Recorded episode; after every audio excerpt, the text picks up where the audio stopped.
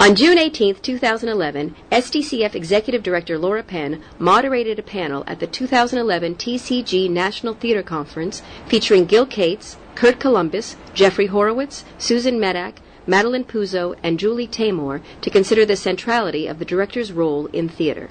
Hello, I'm SDC Director Kathleen Marshall, and you are listening to SDCF Masters of the Stage. This program is produced by the Stage Directors and Choreographers Foundation and presented by the American Theater Wing. The SDCF has released these archives in an effort to further education regarding the crafts of direction and choreography. Because this program was not initially recorded for the purpose of broadcast, it is not of the highest technical quality.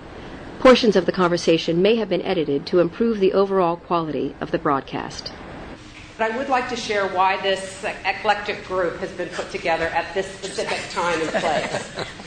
they are each very unique and have much in common at the same time. As artists and producers, managing leaders, they've demonstrated a drive, a vision, and an ambition. And they care deeply about the field beyond their own particular work. They each have something important to bring to the conversation about directors. But let me start briefly with Kurt Columbus. He's the AD at Trinity.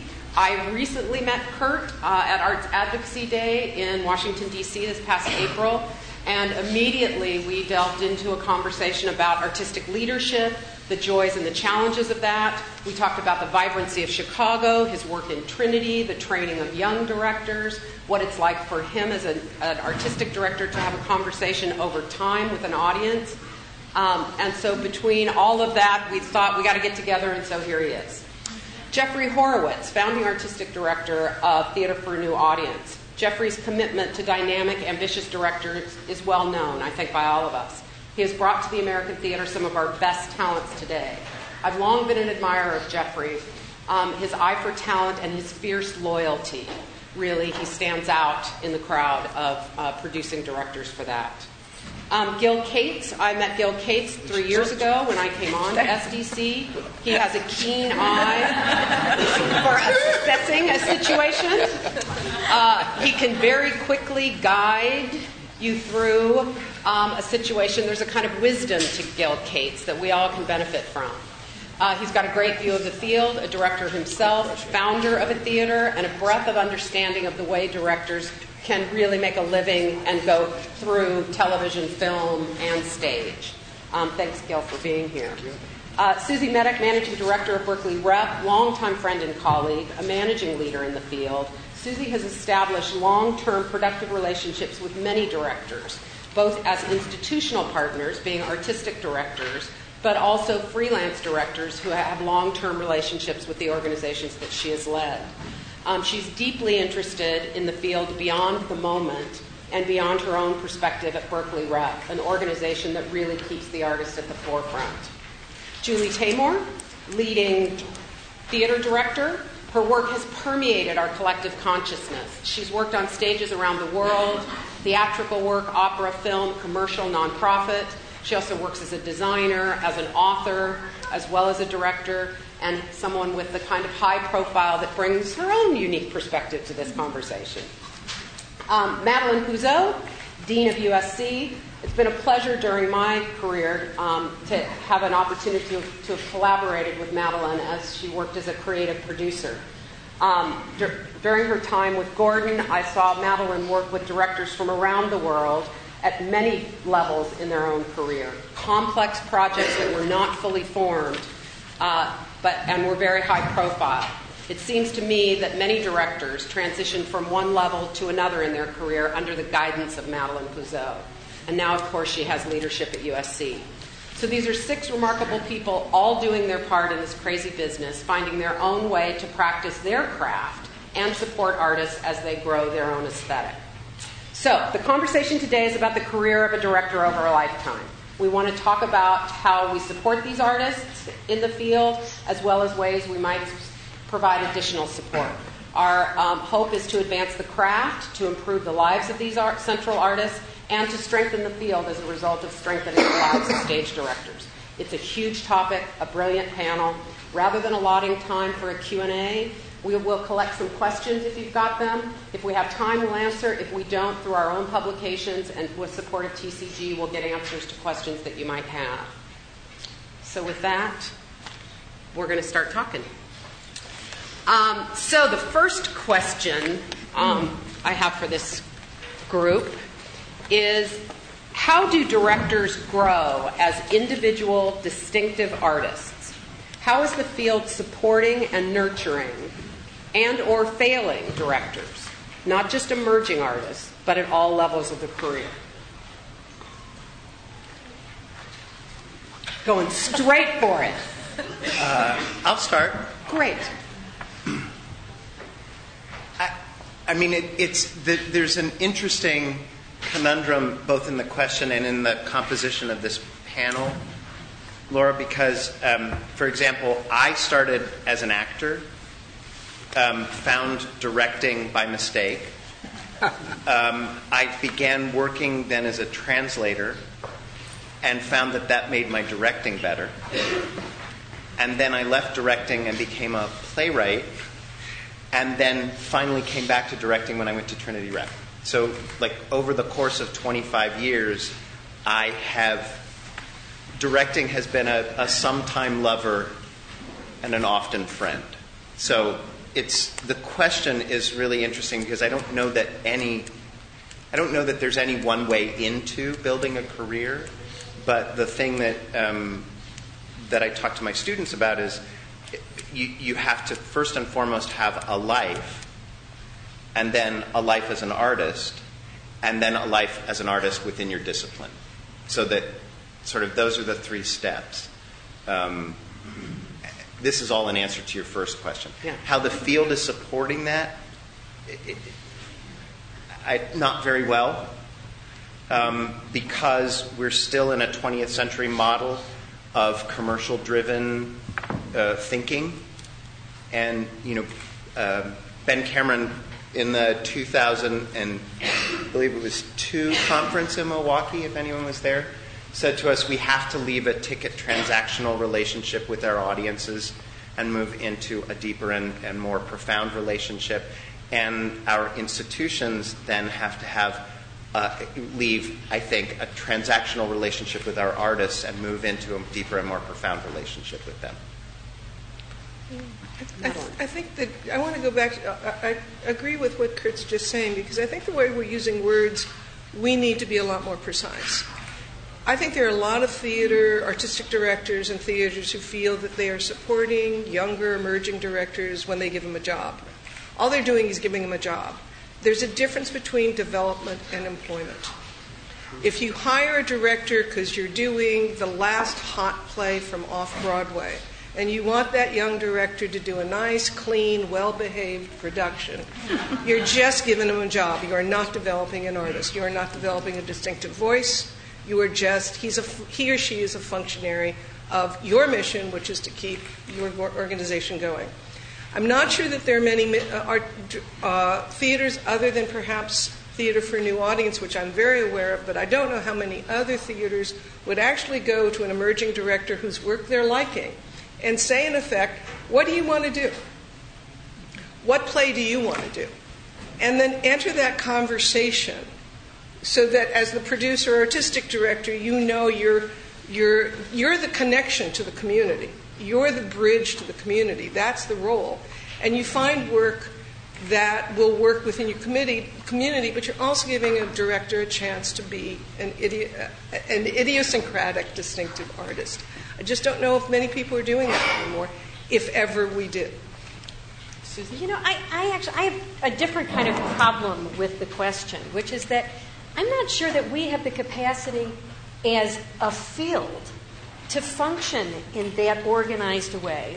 And in a sense of what does the field do for directors, what does the field do for actors, is a very broad statement, but it implies a level of organization that not only do we not have, but I can't imagine us wanting. Um, as a wanting as a field that sense of a of a uniformity of approach, a uniformity of plan, a uniformity of opportunity. But there was but a there. So there, but we were much smaller, and I think that there was much more of a shared sense of a single aesthetic at well, that time. But there was also there were also national funding organizations that made very specific expectations of subsidized theaters. And one of the things they expected was, first of all, how you paid your artist given the size of the theater. And I know because I sat on one when I was at the taper, and I was outside the room, of course, but you could hear the anger. You could feel the anger coming out of, from that room because the taper didn't pay the actors very well. And I, you know, I, I remember going back to Gordon and saying, you know, we're getting, get, we're getting criticized because we're not paying actors well enough. The reality is, there were, whether it was the Rockefeller, Carnegie Mellon, or the NEA, there were national conversations that, depending what size or what your aesthetic was as a theater, there were those conversations that did put a kind of create a, a, common language about what was expected. Let, let, me go. Let me try it one more time, and then and then, and, and then I have okay. an observation. Because let, let, me try to be more clear. I, I think about the difference between TCG as a representation of our field and the American Symphony Orchestra League, or whatever the, the SSOLs are mm-hmm. call themselves. Um, and um, and they are orderly. They take training very seriously. They're, they, they're really quite remarkable in the, in the program they've built for if you are a young conductor, this, these, these, these are the opportunities for you, these are the steps for you to become the conductor of a major symphony. I, I think that, you know, nobody would accuse us of that kind of clarity here. but, but I think it's because uh, we, we, there, we see there are so many different tracks that people choose to be on in terms of where they, where they see themselves ultimately within this field, what kind of what kind of art they want to produce, what kind of company they do or don't want to participate in, and the developmental structure for each of those and developmental path for each of those, I think, is quite different. So, to you know, whether there's a fun, I actually think there's a great function for TCG in thinking about how do we support each of those different tracks. But I'm not sure that we as a field could ever agree upon what is the right track for, to support a director or a young director. Uh, I'd like to pick up on that. I think, I think you're right in terms of the issue of uh, uh, what we can do, but we have to look at ourselves, it seems to me, in the context of where we are, the time we're in, and the conditions of the society that we live in. I mean, this is a brutal time. It's a brutal time for the world. It's a brutal time for America. Look at the discourse between the two major parties. Look at the uh, tweeting and the all the stuff that's going on. It's a mess. It's really we live in a mess, uh, and um, it seems to me that the only thing that you can really do when you live in that kind of a mess, and I'm taken back to your terrific picture with uh, Anthony Hopkins. Uh, uh, what was Titus. name? Titus. I mean, it's a mess. So thanks. So the, actually, I happen to love that film. No, I know. But, uh, but but the point I want to make is is that it seems to me all you can do as individual directors is to somehow get in a fighting mode and get ready to attack that mess. Um, I was very friendly with Elia Kazan, and uh, he was kind of a mentor to me. And I remember once he published this monograph about what it takes to be a director. And the monograph said you have to uh, know music and art and history and philosophy, and you have to be able to sing, fly, dance, cheer. I mean, one of these enormous things which actually would be appropriate for any artist. But uh, one evening I said to him, Well, if you had to reduce all that to one thing, what is that? What's the one most important ingredient? And uh, Jessica Kubzansky is here. Where are you, Jessica? Right? And I remember discussing this with her uh, two weeks ago. The one ingredient you really need is energy, strength. And, and, and if we can somehow encourage the individual director to possess that, that strength and that sense of purpose and that unwillingness to be beaten down and that uh, awareness of who that who that person is, then I think we're doing a wonderful thing. Because all of us that run theaters, we have the same problem, the same boards, the same financial issues, whether it's going to be a commercial play, a real play, a classic, etc., etc.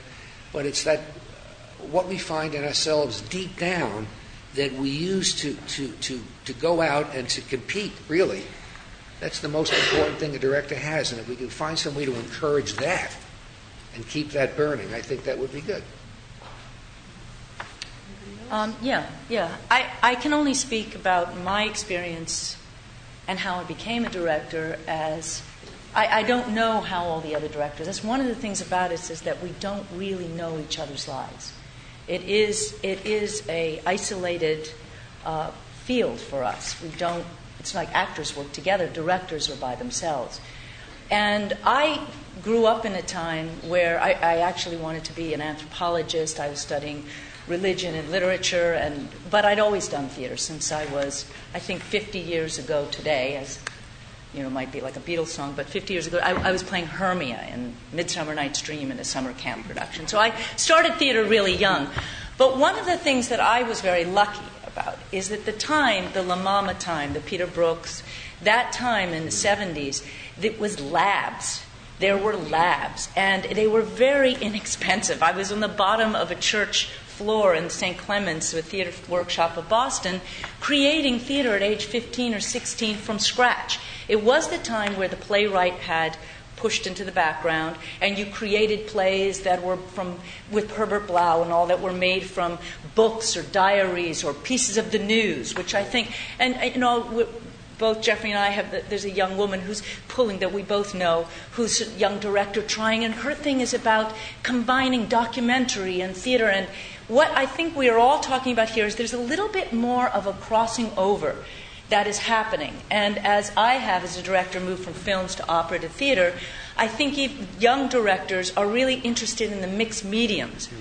Now, one of the other things that happened to me was there wasn't just a La Mama and uh, theater workshop of Boston where we were encouraged as directors to be creators, not just interpreters, meaning not just guides of a play that was written, but actually work with actors to develop, which was an incredible playground and learning experience for me, but also travel. And I, I think that directors need, Americans need to get out of our culture, but directors need to move around. I was part of the Rolex Mentor program. I was a mentor to a young director who I think Jeffrey is going to hire now, who was uh, from Ireland, uh, who actually had the opportunity to watch me in a very fragile uh, creation of an opera, Grendel. She was a theater director. She never had the interest to do opera, but that's what I was doing that year when she was my. The, it's the mentor protege program. It was unbelievable because she got to see a director working in a very oh it was it was hard because it was an original work and so she, she i let myself be exposed to her and we would talk and then she went on after that and said i want to do opera but I, what I mean by this is there's different ways that directors' lives need to be enhanced. And I know there's a lot of needs to, for people just to get electricity and water in this world. So we all take what we do with a, with a big fat grain of salt because it's not the most important thing. But we can be important in the lives if we're doing what Gil just said, which is engaging in, in stories. And obviously, Shakespeare never gets I don't think gets dull. You know, I think he's constantly talking about what's going on now. But for a director to have experience outside of the theater, as you said, but also be able to see other directors, see other theaters from other cultures, these are the food of this is the food that, that really supports a director to come at a text or at an idea with many, many tools. And I, I, I was very lucky because the Peter Brook, uh, all of that era, Ariana Mnouchkine, we were all working in that way. So you could work from a pre written text or you could create it, but there was an enormous enthusiasm for the director to be part of that creation. And uh, I think that, that that is still critical for, for young directors now. I want to um, link with what Julie just said. Um, that, that is what I try to do at, at, at the Theater for New Audience, which is um, uh, I, I will not work with a director unless I can support the tools and the craft and the art of that director. Directors are many things, but they're also storytellers. What do they need to tell those stories? Uh, uh, you know, I, I can remember Julie saying to me at, at some project, I don't want to do a project for you, you can't afford it. Now, that's a very good thing to say. You have to know um, what a director needs. You have to go into this mind of this person and this art of this person and say, well, how do you want to tell this story? Or what do you think of the rules of this storytelling are? Or what actors do you need? Or what space do you need? what do you, and that's for me the, uh, the very exciting thing. Uh, I don't direct, I produce. So that's for me very exciting. I want to know what tools that director needs to develop their art. And that's what turns me on. Um, and that's what gets me inspired. And then I'm hearing that and I'm imagining, huh, well, that would be a very interesting way to tell that particular play's story. or that would be a very interesting way to attack. I mean, we do, we do existing texts. Um, so I, I, I, have an idea of what I think that text is about as directors are talking to me. But I'm always going in my mind, oh, that's how they're going to tell that story. That's interesting. Um, that's what I look distinctive is absolutely that's the bottom line.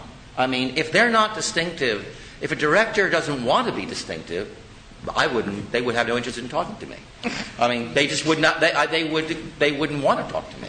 They would want to say, "Well, this is what I need, Jeff. Can you do that? Um, uh, or what do you think?" So I think that there. I, I think that a producer uh, has a tremendous obligation to a director. Tremendous. It's almost like it, it, you are giving not oh, I won't use an analogy of a parent and a child that's wrong but but it, you are giving the possibility for that director to have the tools to develop their craft to make the story come alive to tell this story but you're both saying something very you're both talking about a very particular context and you used it I don't think you really meant to put it quite this way but playwrights were not part of that you use existing texts Right. both times. No, I'm saying in my background. In the, in the background, period. yeah, that's what I've I'm saying. done a lot of But- plays. Yeah, that are playwrights. I understand, but but basically, the kind of creative energy, interpretive energy that you're talking about is more often seen when you're using, for want of a better term, the classics, the the the, the plays that already have a performance tradition that allow a director to come in and do a distinctive reading of. Um, most of the American theater doesn't do that work. Uh, there, and it seems to me that it's harder for a director to have that kind of distinctive. I would actually, I would, with dis- a- I with would, a new play. I would disagree with you about that. I think because we have done plays with, with, with, with living writers. Uh, I- wait, I'm uh, talking new plays. well, I- I'm talking about new plays too. We have we have done these, and I think that the relationship between a director and an author, and the director understanding what an author wants creatively, as opposed to literally, is also is a gift, and they also ne- then therefore need certain tools.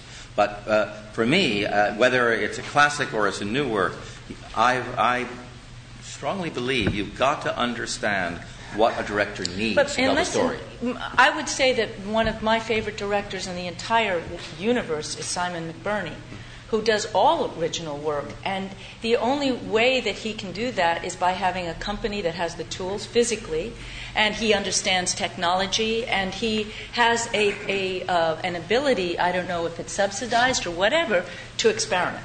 But he also, he also is- for the most part, creates that work, does he not? As Well, he works with the author, But writer. it's because he. writers. But and this is re- actually, I think, the big problem. And you asked the question, No, what can also- the field do? We can encourage communities of artists because that's the thing we don't do in America. I mean, all of the stuff that Julie's talking about, that don't happen no more. That's what, yeah. I And mean, that's Simon will work. You know, he'll have maybe it'll be the National Theater. I don't know what the format is, but he'll say, "I'm interested in doing a thing on uh, math." You know, so they'll help. He'll get a mathematician to come in. And then a writer will come and they'll create an, an original play. They will do it. He won't be the only one. It will Right. be a collaboration. And it's a company of people working Right. together toward a goal. it's a different approach It's to a- creating theater, And definitely. This is the this is I think the thing that the field can and should be doing. Do you know the NEA supports? They have a whole program that's called Artists and Communities, and I was like.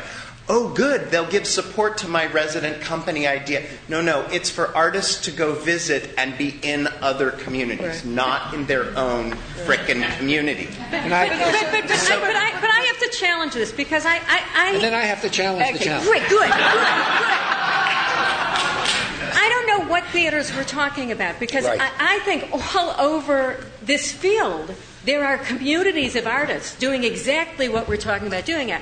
If what we're saying is No, Susie, is wait, the- wait. Let me respond really directly to that, which is I'm talking about the way that TCG and the field fund things. Where are the grants for communities of artists? There are grants for individuals. And a lot of the discussion is about how individuals respond and what individuals do. And I think the great lack in the field is that we don't think collectively. Okay, can I say something? I don't think Susie. Can I just get It's a- okay. I'll Susie didn't defer. get to- I'll defer to, to Gil. No, no, and then no. we'll come back.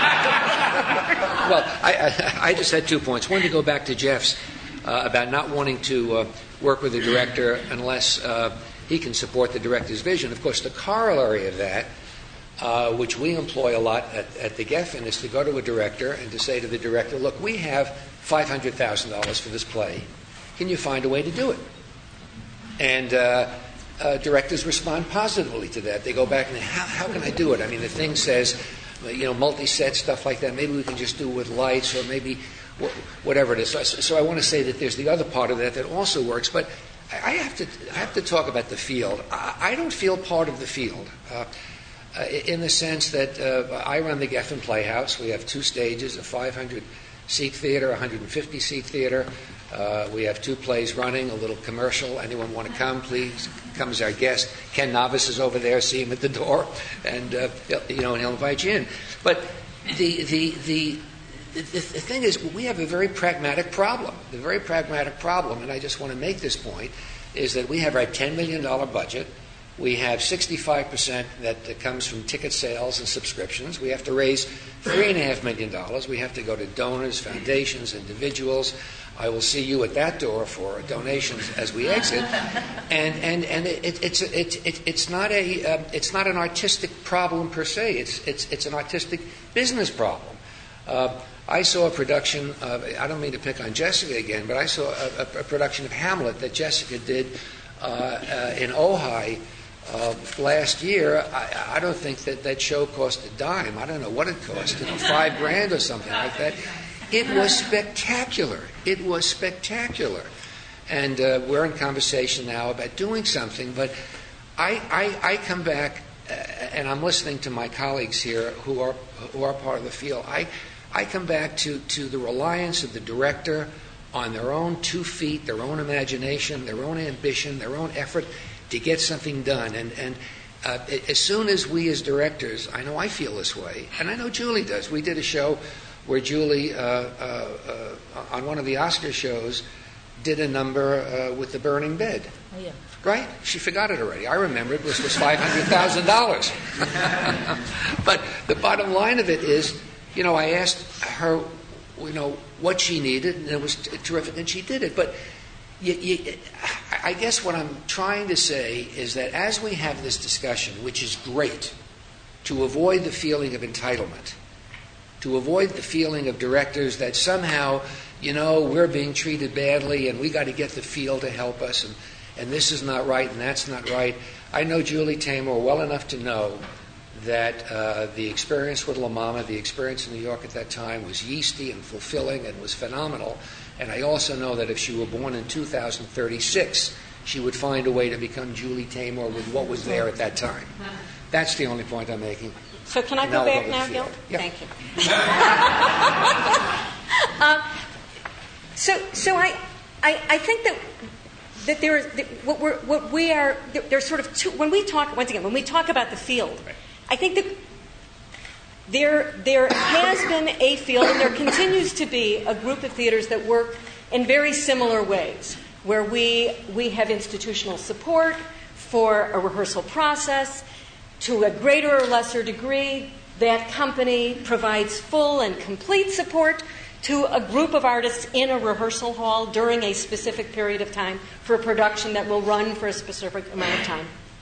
And we do it better, some companies do it better or worse. Some are more supportive than, than others. Some have associate or young directors in the room with mature directors. But the point being that there's a structure that many of our companies operate within.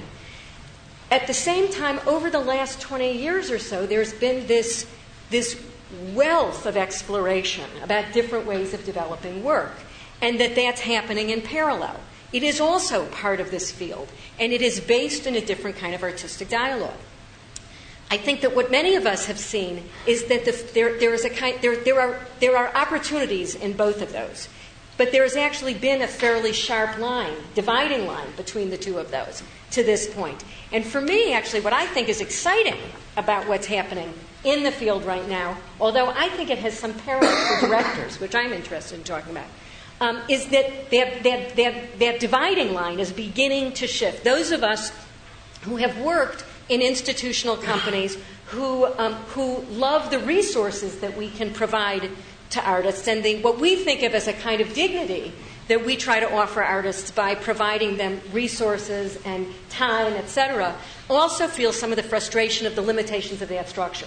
And it's not altogether surprising to me that a lot of those companies are inviting artists who work in very different ways to come and be resident with them. A number of us are exploring how do we do that? How do we make it possible for a Rude Mechs to be in our space for six or eight or ten weeks, making the kind of work that they make because we think that it will change the way we make the work that we make. And um, so I, I, I, think that I think that that notion of sort of how do you uh, uh, what, what is the field's responsibility to a director in part has to do with how does the field respond to what directors need at any given time. Right. But I think our larger issue is how does our field respond to the work itself.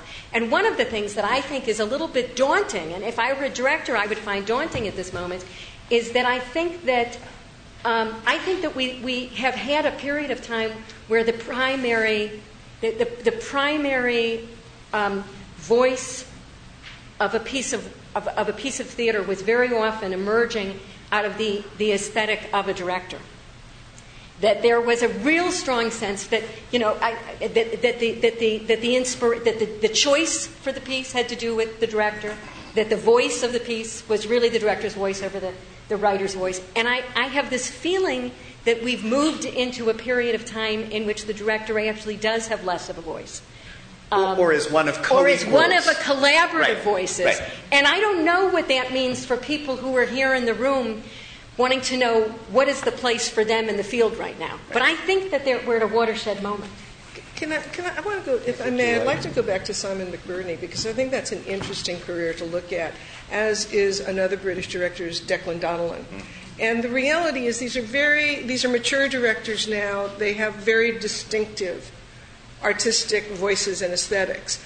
But they started really almost like choreographers in that they had what they would call a company, which was usually themselves and a designer or themselves and a producer. And they would create a piece with a loose collection of artists that may or may not be in the next piece. And eventually, as and they were being funded by, to do this work by the British Council. But they were being funded as a company, but really as a company with an individual aesthetic. They are now, of course, being hired by the National, by the English uh-huh. National Opera, by all sorts uh-huh. of. But their early days, and I think this is where I'm going back. What do we do with the younger artists in their late 20s, early 30s, before they're established enough for Berkeley Rep to want to invite them in or for Jeffrey Horowitz to want to support them. And that's the gap that I'm most concerned about because there seems to be a really serious gap. And I'm, as I said to Laura when she asked me to sit here, I honestly don't know what's going on. I've been stuck at a university for eight years, so I don't know what what is being hap- what is happening for younger directors. I know years ago, and I mourn the loss of it, when New York Theater Workshop used to have the Emerging Directors Festival, where uh, Jeannie Passanante would literally say to a number of young directors who her theater had decided um, they wanted to support, they'd say, what, what play do you want to do? Within their very limited resources, they would find a way of doing it. And people who went through this are now among the leaders of our field. And whereas I'm not sure that it was such I think I think they were paper choices. I do not think they were choices that Jeannie actually saw the work. But what I'm certain of because of a program we had at the Guthrie that was a, not quite comparable we gave young directors a two-year residency and then they could they would do a production of a verse play with our company and it had to be a verse play and it had to be with our company, and it was in our lab, and it was for 50 bucks. I mean, there was no budget. But again, at some point in a director's career, somebody said to them, you know, you're on the right path. Whether it's a funding group, whether it's a producer, and, and then they become. But that implies companies. that we have to be the ones to validate them. And I don't know that that's the case. I'm not saying it's you. I'm just saying we're talking something someone. big. I don't Yeah. know, but I don't think because I also saw a very talented director become a lawyer when they didn't get that Oh, that validation. No, no, I'm serious. The what, at what point? At what point does somebody need to be told you're on the right path? Well, and what, I I mean, one of the questions I had was that, building a career as a director is kind of a lifelong commitment. And much of what you do to develop that career is invisible to most people. Um, but there, there does seem to be moments that you can identify through the rearview mirror where something happened. Someone witnessed, someone gave an opportunity, you shoved, you know, yourself through the door, the, you know, the producer reached out, whatever it was. Um, and, and what are those moments? I do think this question of lab, of R&D, if we get one request at the foundation more often than any, it's can't, can't we have something like that? That it's that, that whatever those were in the past don't exist in the same way. I, I just want to make a point. Jesus, I, I, I don't mean to be a curmudgeon about it, but you know, as as directors, if you want a lab, create a lab. No, you can't do that. Oh, yes, you can. No. Oh, I disagree. No, you I need disagree. to- you need You to know, get Los, people. Los Angeles. Now, hold on, hold on. Miss- yes, you can, and no, you don't have to. I mean, both exist simultaneously. Uh, there are lots of directors I know here, right here in Los Angeles, that have gotten together. Uh, uh, uh, a guy named Mark Kemble, for example. There are guys who, and women who have friends, and they say, "Look, let's work, let's work, let's do this, let's do that, let's do it, start it." In other words, I, I, I, what, makes me nervous, see, I don't know what the purpose of this panel is. In the sense that, in the sense that if the purpose of the panel is to discuss a director's career and what directors can do to advance their career, I'm all for that.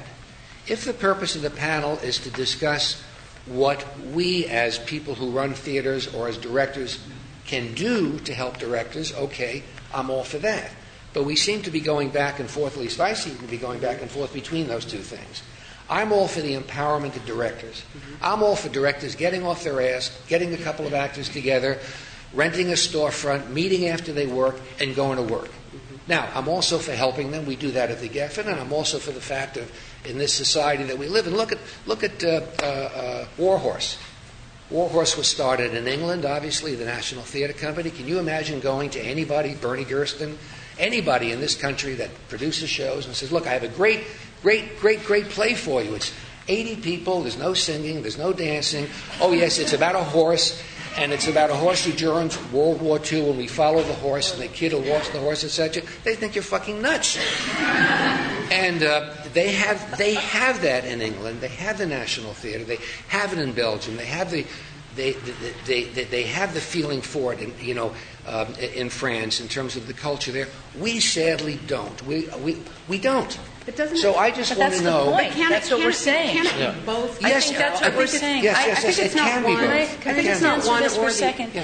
It's not about going after work and getting together with a group of actors. The kind of training it takes to do the, the puppetry in Warhorse, because Warhorse is about puppetry and Yes, spring and, right, and yes. spring. You're South And Africa. Spring. Yeah, from And South Spring. Africa. And it was about, yes, the national or whoever put those things together, but it's not about the play as Yeah. such. It was about the concept.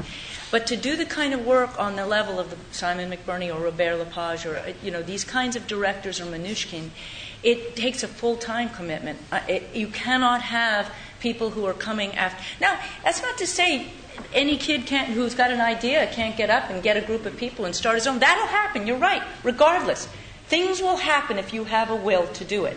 But if there is a, a, a place that gives you a, a forum for it, it will happen better and it will allow them to have.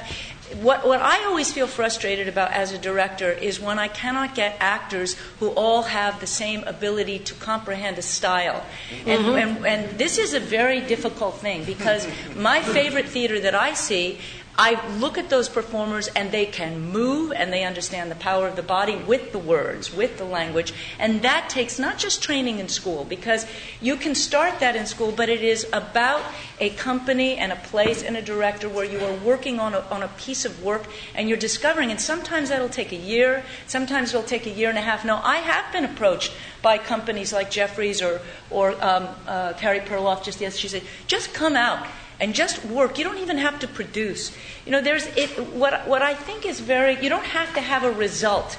See, we're very result oriented, and result oriented is very tricky when you're trying to develop a new form. And directors, how, now let's get back to your big question because how does a director survive in the business? Well, clearly, I'm lucky because I have one hit. Um, well, maybe two, who knows? But I have one hit.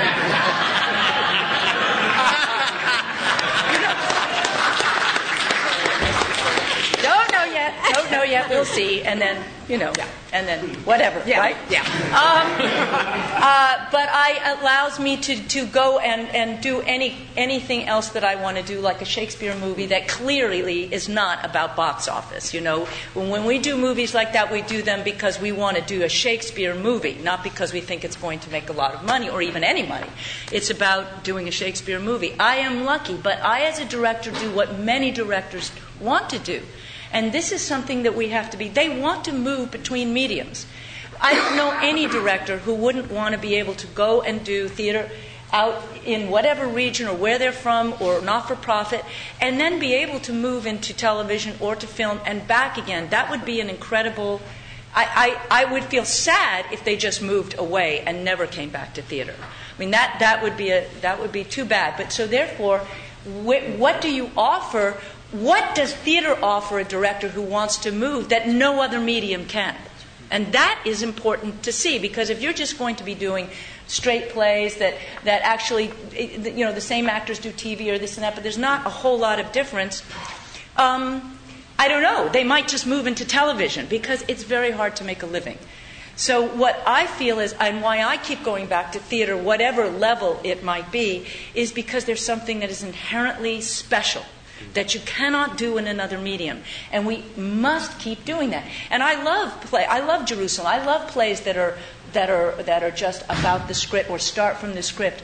But even in that, even in all of these plays, the way that you do it in the theater should be very different than the way that you do it on television or film. And that has to do with directors working with performers in a way to say, okay, what does theater do best? How are we going to tell this story? What does that mean? And I, I do agree that, I don't know if, if you said it, there was a time where there was much more emphasis upon trying to discover what that is.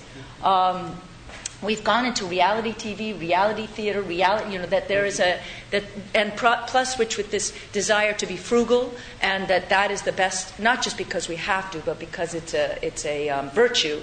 Um, the, the, the idea really of how do you use everything that the theater can give you, and that's not about budget. That's just everything the theater, dimension, space, and allowing, giving an environment uh, to do that. I don't think that can happen just by let's get together kids after school. I think it really does.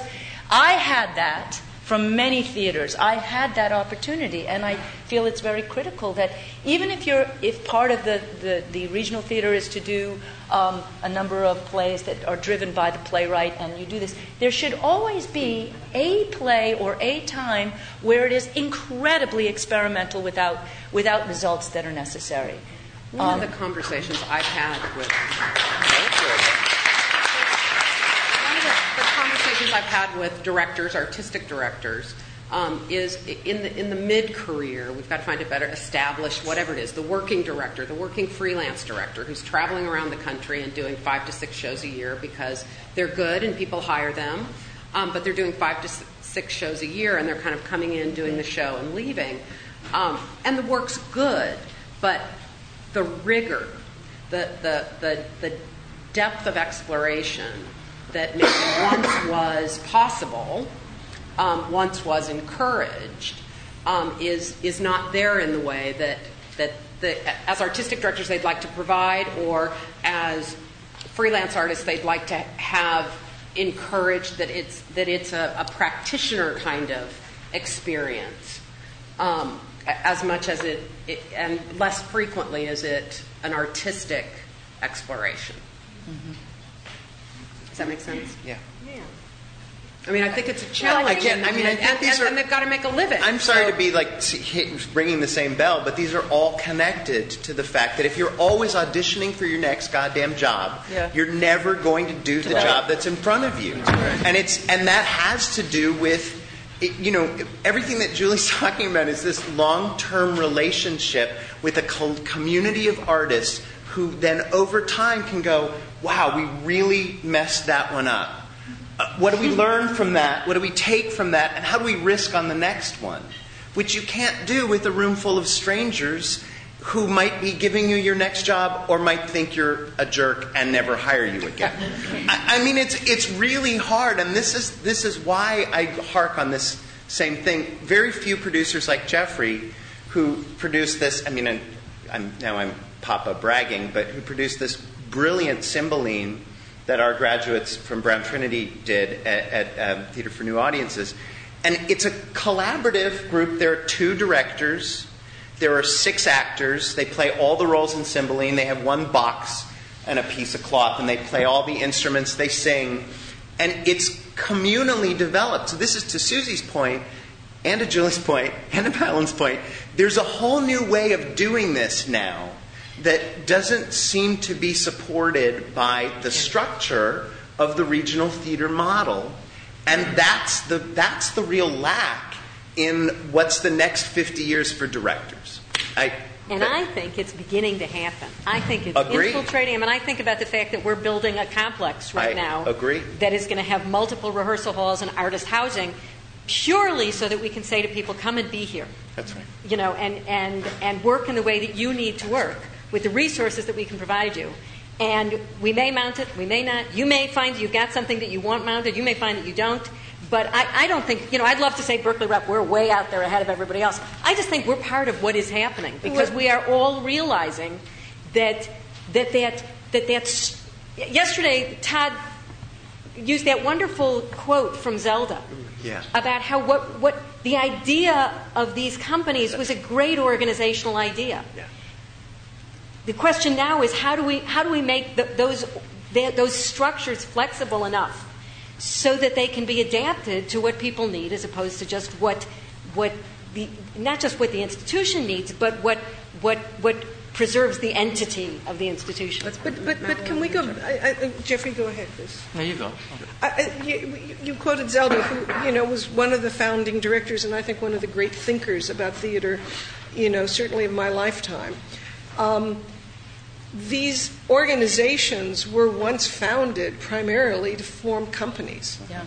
Companies of actors, companies of directors who were first, you know, first addressing established text and then bringing in the writer, but creating, if you will, an aesthetic that spoke to a community. Um, I actually started the taper when we still talked about developing playwrights. And I was there when we shifted to the language, and the language shift was subtle but profound. We stopped developing playwrights, we started developing plays. We went from developing and investing in artists to investing in product. That is a profound shift in the American theater.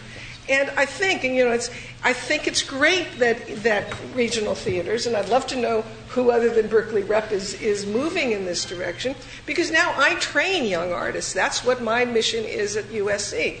And I loved listening to the fellow talking about destroy, you know, abolishing all the BFAs.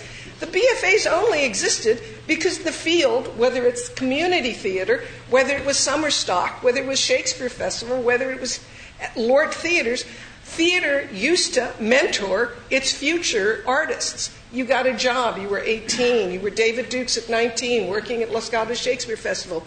You held a spear. Next year, you got a line. By the time you were 28, you were playing young leads.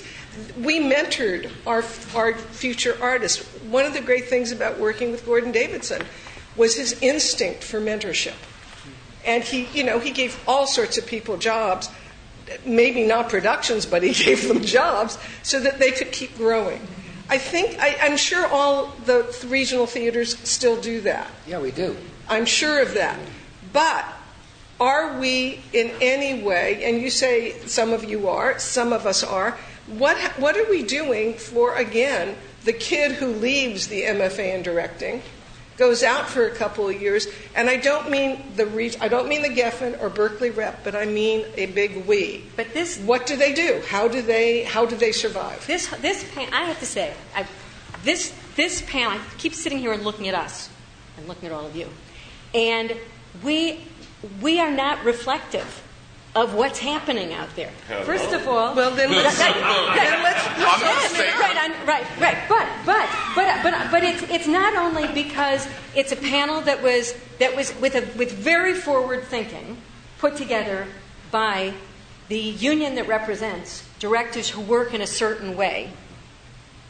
Um, inviting people who are a great cross section of people who more or less work in a certain way. And, and if we look at what our field is now, this is a tiny, tiny portion of our field. And there are hundreds of people at this conference who are finding ways to work in collaboration with other groups of like minded artists who are, who are developing what many of us feel is, is fantastically interesting, provocative, high quality, well crafted work. And they're, they're figuring, I, I would argue that, that it, it's, not for us to be validating or providing um, the, only place, or what is perceived to be the final, the pinnacle place for their work to be, to be seen and done. That there are people who are doing exactly, actually, what Gil is talking about at their own level. And they're working in the way that you work, Julie. I think when you you know when you talk about about your starting, but they're doing it on their own terms, and I, I sort of feel like we're talking about it on our terms. But, but, but we also represent, if I may say, um, and I'll include myself since I worked at the Guthrie and the Taper until I be, went over to becoming a dean. We also represent profoundly, deeply funded institutions, even if it is less than it used to be. And I do think profoundly, deeply funded institutions have a responsibility. I don't see it as validation, but I do see it as development. Well, I, I, can I just jump on that? Uh, uh, I, I, think that, you know, it's like the old rabbi story everybody's right, um, in the sense that uh, at our theater, we uh, commission plays all the time, and we, commi- we have relationships with young playwrights that we have been working with all through their career and we do all this stuff, and uh, and I, I, don't quite understand what our focus is here as a panel, in the sense that no, in the sense that I agree with Julie that yes, this training is, is vital if it's funded. If you know, I would love to be part of a theater that did that. I just don't know how to do it in the sense that I don't have any resources really to do it with. So I, I came in here, here under a. Uh, uh, I, I was misguided. I think all we I, uh, I am sitting in this chair because my understanding was what we were here to discuss was uh, how, how, by dint of our collective experience, we could offer something to uh, mid career directors that would give them a thought as to how to continue and how to how to move on with their career. So so. Uh, I mean, all this stuff is good, but when you're out there and you're trying to be, uh, you know, to develop as an artist on the one hand, and as Julie said, you're trying to pay for the rent and electricity on the other hand, uh, and you don't have an agent or you do have an agent, how do you do that? How do you how do you march on? I mean, is that what I well, and. Uh, well, that that is on the list. So you weren't really, you well, weren't really I'm misguided. I'm, we I'm going to take a little nod why, here. You tell me. no, and that was my point okay. about the the established working director who is, you know, trying desperately to keep a life going, doing five to six projects all around the country, coming in and out, not necessarily growing as an artist Um, being sometimes perceived by artistic directors to not have the rigor and the inspiration that they'd like to see.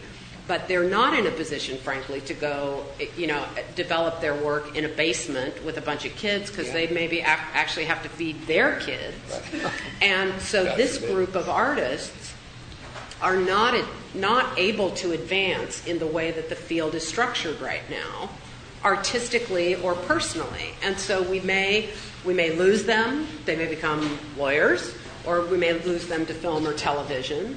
But how, how do we how do we answer that question that you think you're here to answer? Did, did, did well, as I told you on the phone, I don't have an answer to it, so I guess that solves the whole problem. But it is a dynamic, yeah, and it it's is. a confusing one when we start talking about the fact that the work's being made differently, and that it may not be as director-driven as it's been in the past. So the combination of all that makes it very difficult once you're in to stay in and to thrive.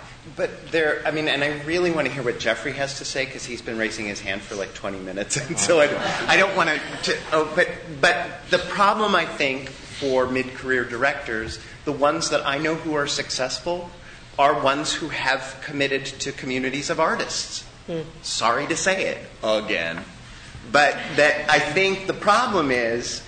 Um, the model where you get an agent and you work regionally is breaking down and it's being replaced by something else. So the people that I know who are mid career directors are the ones who make a place for themselves and then make a community of artists around themselves and then go make that work other places and go see work in Europe and all over.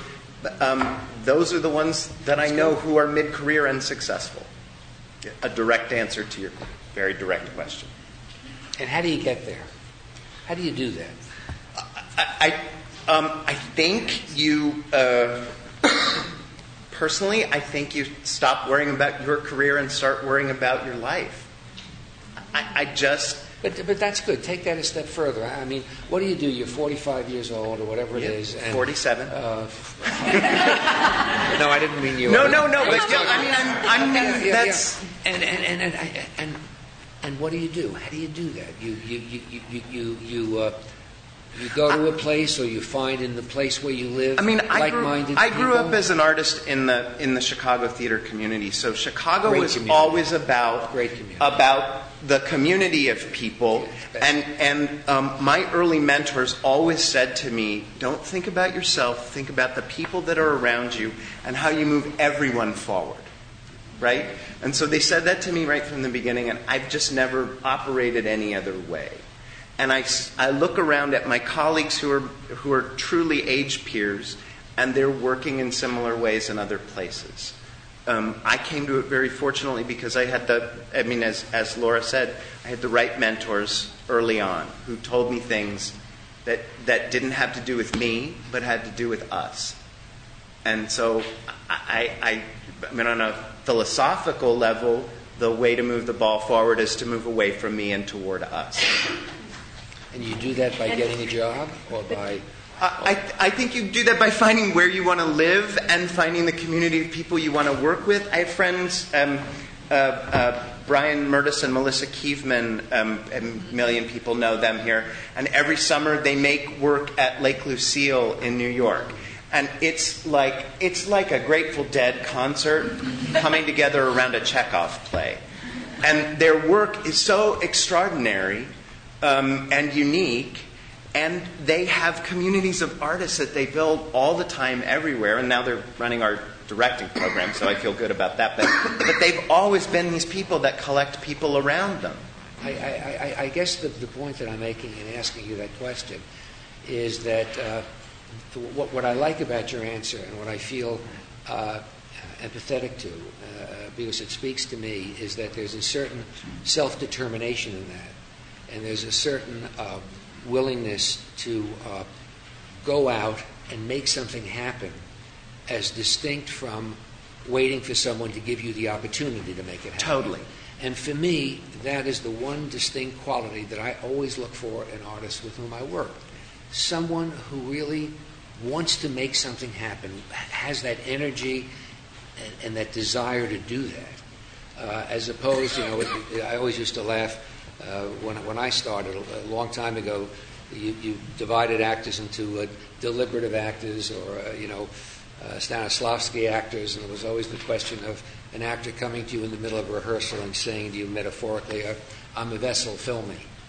And uh, my reaction to that was always, you know, that's deplorable. Yeah. Go fill yourself. Yeah. Come on, let's and talk. come Let's back talk. and we'll, yeah. So, so, so uh, I, I, think that's a terrific, terrific uh, point that you make.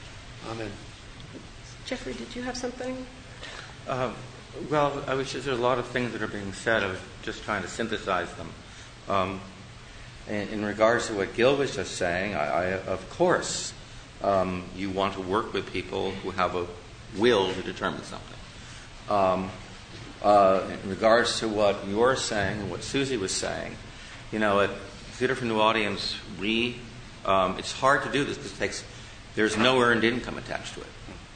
You just have, we raise money uh, and we create workshops. We call them actor and director workshops. And we'll invite um, uh, all, m- mostly young directors, although they could be young in the sense they haven't worked in this particular art form.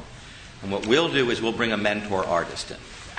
It could be Peter Brook. It could be a woman named Cicely Berry from the Royal Shakespeare Company.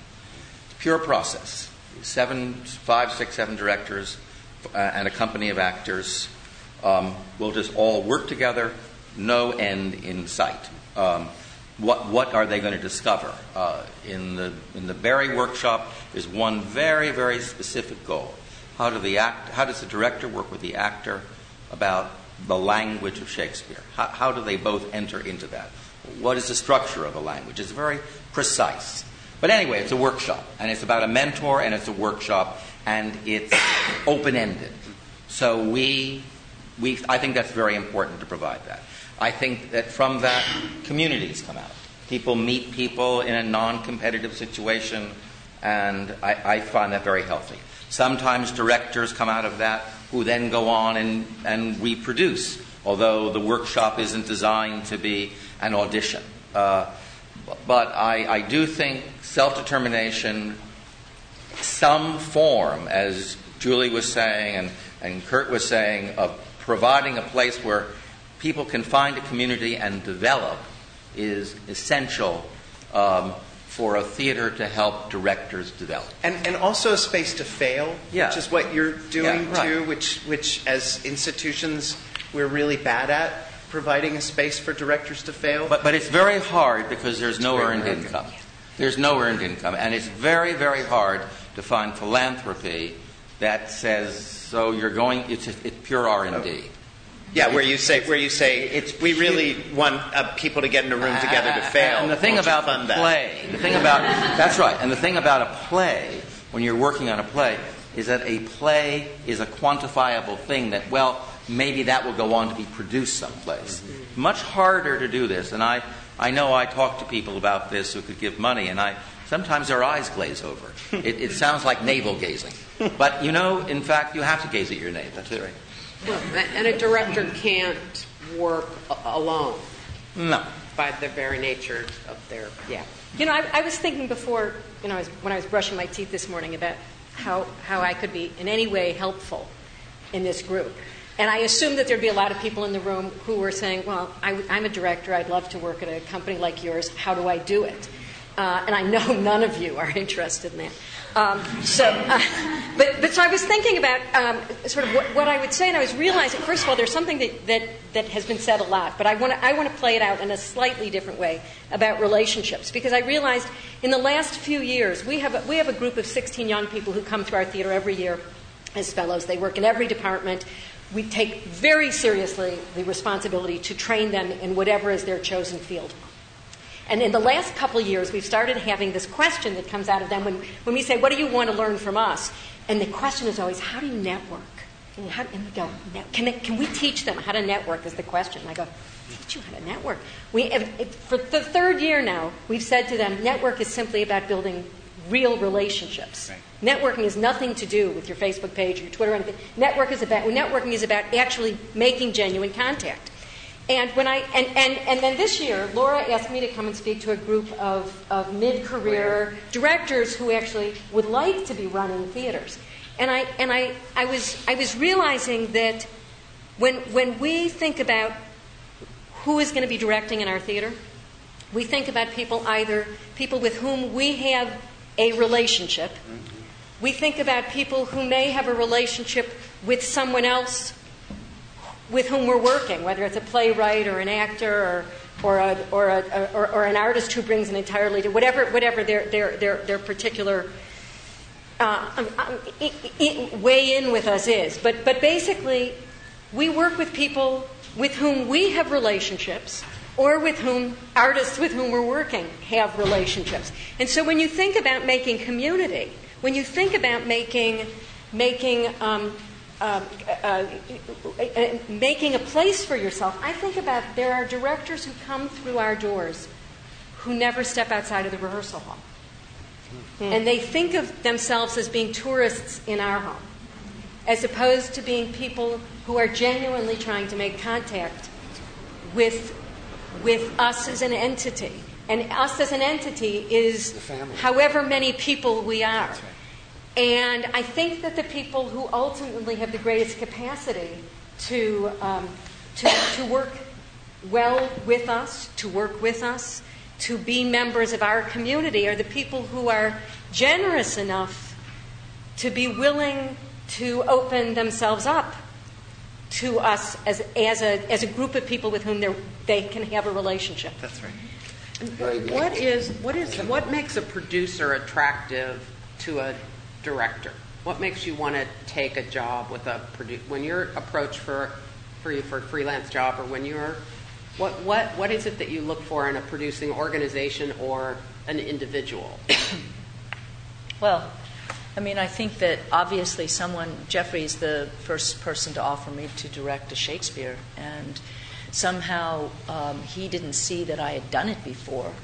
You know, it wasn't that I'd proven myself. Same with Schumacher at Disney in a, in a strange way, but that they saw something and they wanted what I had, and they were going to help me get to that place. I think that it's not that you don't want a producer who wants you to do something that they want to do, but they want to help you do it through you and supporting that that vision that you might have or might not even know that you have, but they sense it. And that support and collaboration from the very beginning and sticking by that, obviously, is, is very crucial. That, that it's a full outward commitment to where you want to go with the material. And um, it's, it, it means that it's very, it's very hard. I mean, I've, I've had both, both worlds. Uh, but when I'm, when I'm um, saying yes to a producer or looking for someone to produce, it's to make sure that they're with you on the on the journey right through to the end. And sometimes it doesn't happen that way. I mean, it also in films as well, where you know you, you, you sort of say, well, this is what we're doing, and then somehow along the way, especially when projects take a long time in film, you know, they take years or in theater as well. So it's um, it's a complete understanding of the com- of, of where you both want to go with the material. It's really the flip side of what you're saying, Susan. yeah, because it's not a re- it's not a good relationship otherwise. Yeah, yeah, I mean, I want a producer who wants who wants to bring my collaborators. I, I mean, I, I who doesn't come at me with here's your slate of people you're going to be working with. Yeah, yeah. You know, so that I can bring. I also want a smart crew. producer. Y- yeah, right. I mean, means someone who can engage with me on the ideas and, and check them. There's not, there's absolutely no director that I know yes. who doesn't want uh, someone there to play with the ideas and to be able to engage. I don't know any director That's who right. does not want that. Who wants the who wants someone who will come in with the hard questions? You're a collaborator. Yeah. That's what you are as a director. So therefore, you need to have a producer who's who's willing to go and ask That's and right. and really investigate it on on every level. I keep thinking about what you're saying. I you know I, I'm a solo director, so I don't. You all work with many directors, but I and I think of I, because I don't really think of myself as mid-career either. I'm a little bit old now. Oh, but I, I think about that, that, you know, other people I know, like, if there's a way that there could be that idea of dream projects. Because I think there are a lot of directors who are very capable of moving and directing a show. But if institutions or places say, all right, we're going to have this slate of plays, we know we're doing that, That's, it's simpler, it's easier, it's, it, it helps with the money, but there is always a slot for a director to come and work for six months, a year, six months, go away, come back. I remember when I did Transposed Heads at this teeny weeny little theater, Arc Theater, off off Broadway, off off off off Broadway. We spent about a month just improvising We hadn't written the play yet. Then those we couldn't afford to keep the actors, so they and also the union wouldn't. It was a it was a you know it was a union issue here. But at that time, we were able to get away with saying, okay, you go away. Now now we're going to write the play. But we had created the concepts through improvisation. Then we went, Sidney Goldfarb and I went off and worked on the script, and Elliot did the music, or, or uh, no, yeah, I don't remember because we did it so many different ways. But then we brought the actors back again. That's very hard to do in these structures, but it's the only way to develop a certain kind of play.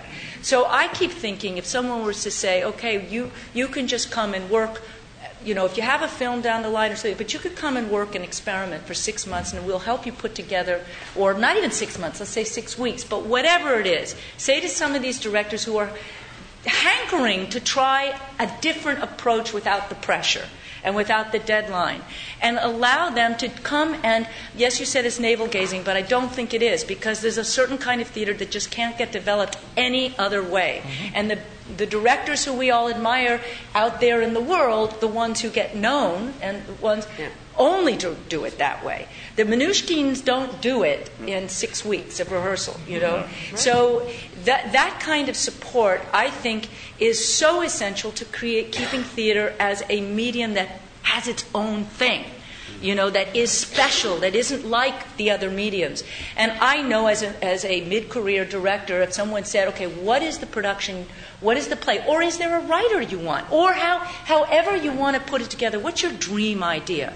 Because we have a certain slot here, and we're not going to think about when it's produced. But you know, obviously, every director wants to have their work produced. There's no, there's nobody who just wants to go off and play around. They want to get there. Uh, but I think that that would be a way to get these directors who get tired and bored and, and they're not paid enough to travel around that they that actually get the juices going. Because it's there's if you're a director you are, are a, you like a playground and a play blocks and you like to have toys and people and lots of engagement and musicians. And you say well i would love to, to get this you know uh, composer or this rock band or however. But you know you know that, the, that that's not going to happen in six weeks. It's going to take development. And it may fail for a while, and then you have to part ways and start and go in another way. I think that is giving lifeblood to a director. It's giving them an opportunity to, to really expand their horizons. It could be that you give directors grants to go off and see theater. You know, that's what I got when I graduated from Oberlin. I had a Watson Traveling Fellowship. And Peter Schumann from Bread and Puppet said, don't, don't stay with one person, go watch. You know, he said, the best way to get your ideas is, is don't be a protege to one. Because I said, Peter, can I stay with you, Bread and Puppet? He said, no. You know enough about sculpting, you know, you've stayed, you've done one piece with me, now go travel. I don't think anything was better for me than seeing theater in Japan and Indonesia and Europe and traveling. I think a director needs to expand their horizons. That is very important. They can't just be doing the play that comes. So for mid career directors, they need to have some support and release so that they can reinvestigate why am I doing this? Do I really, you know, if you've never done a musical, do a musical. If you've never done um, crossover film and theater, think about using this medium. Here, we're going to, what would you like to, we're going to get this theater artist from MIT or whatever, you know, however it might work, or a local. Start sh- shoving the forms together. And that'll just make the director a better director, even in a very straight play mode. We're saying the same thing. I was focusing on directors maybe 10 years younger but basically to develop. Than me? no, no than, than, mid-career. Then mid-career. Yeah, no, when yeah. you said mid-career, I'm yeah. talking about all directors. I yeah, don't care if you're 22 or 18. And these, these kinds yeah. of ideas aren't. I mean, there there are there are sometimes for younger directors there are opportunities, and we have our own through the foundations. But the mid renewal or advancement of an aesthetic for mid-career directors is very difficult. I think find. people, uh, you know, everybody knows you have to be able to go back and start an experiment. If you if you feel like you get to a certain point and if you experiment and you fail, your your career is over. That is a disaster. That is death for an, for an artist. It's death. So there has to be a, a safe place where all of a sudden someone may just blossom and flower. It could be an extraordinary. I had no idea that, that dancers could help me discover the text of Macbeth. You know, let's just get rid of all the dialogue now. Now tell me the story. Oh my God, I never ever thought it could be that way. And that a director needs renewal, Yeah. and and it, it needs that kind of inspiration. And I don't know that directors, whether mid career or whatever, uh, how interesting their vocabulary, how communicating what their vocabularies are, how interesting that is. So, for example, the thing about Julie, when I first started getting to know her, was that she was talking about Bali and she was talking about nonverbal theater and she was talking about this, and this, she had a vocabulary. I- I'm very interested in vocabularies. What are the vocabularies? You mentioned Simon McBurney. Well, that came from Lecoq. So if you are talking to a young Simon McBurney and you're talking, uh, oh, oh, I see. You know, you, you, you, you want to know what the vocabulary is so that you can create the workshop, you can create the fusion, you can create the mashup, but, you, but to go what you were saying, a director certainly should bring, here's my vocabulary. Mm-hmm. Here, here, here's what I use to tell the story. If the director doesn't do that, I can't do what I do. yeah, but some directors need another time to be able to get vocabulary. Well, that- or to explore vocabulary, To- but- to, go in a different direction. Well, that's something else, but, I'm, but, but then that's change. But I'm still saying that where it starts, for me anyway, is I'm very interested in, and it's not one vocabulary, it's how are you going, what, what, what's your interest here? Well, and the, I mean, What I do- don't know yeah. if you guys know the. Uh, I'm sure you do. The director Rupert Goold and his work, um, and he's extraordinary because he works in five different vocabularies simultaneously, and also someone who works uh, repeatedly with the same company and develops his work in one location and then moves it other places. So, I mean, you know, that's the that's part. I want to go back to, something Susie said, which is um, wh- one of the best things uh, my mentor Dennis Zacek said to me when I was a young artist in Chicago was. Um, once you get your foot in the door, what the fuck are you going to do with your foot? and part of the director's challenge, right, is to show your whole self. Because you because of these various vocabularies we can work in, because production skill, stills don't tell you what my work is like. I mean, that's just a shot. So that actually has no uh, sense of my process. You don't know if you even like me, right? So I, I, I mean, part of the, the um, one of the hurdles is getting to know people as people. I think, and that's Susie. And you said this just a minute ago, Jeffrey. You were you were entranced by Julie talking about Bali, which who knows what the hell that meant, except that you liked that person. So there's a there's a um, a way in which we sometimes think that our work is us, and that that is the only thing that we can show people when we can show ourselves, and that that um, oh gosh, this is one of the struggles of career and living within a capitalist structure is that you have to think in terms of my work is me, but maybe me is me. I don't know. Just throw that Wow. out there. Well, we're, um, I think, we've got about five minutes. I was going to say that's kind of a lovely note. Um, does it, any closing? I do think, Gil, we, we, we wandered, but there's some there's some gems in here. I mean, there, you know, Well, I think I think actually the last. Uh, nobody's having this conversation No, no, no. about directors but, and but, but, but the last 20 minutes has really been very helpful, both in terms of the issue of community, in terms of the issue of Julie's point about travel, in terms of self-education, self-knowledge.